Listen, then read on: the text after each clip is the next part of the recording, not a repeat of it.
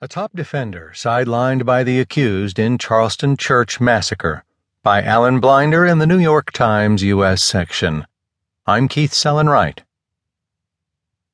David I. Bruck has spent decades crafting legal strategies to keep people out of the country's execution chambers.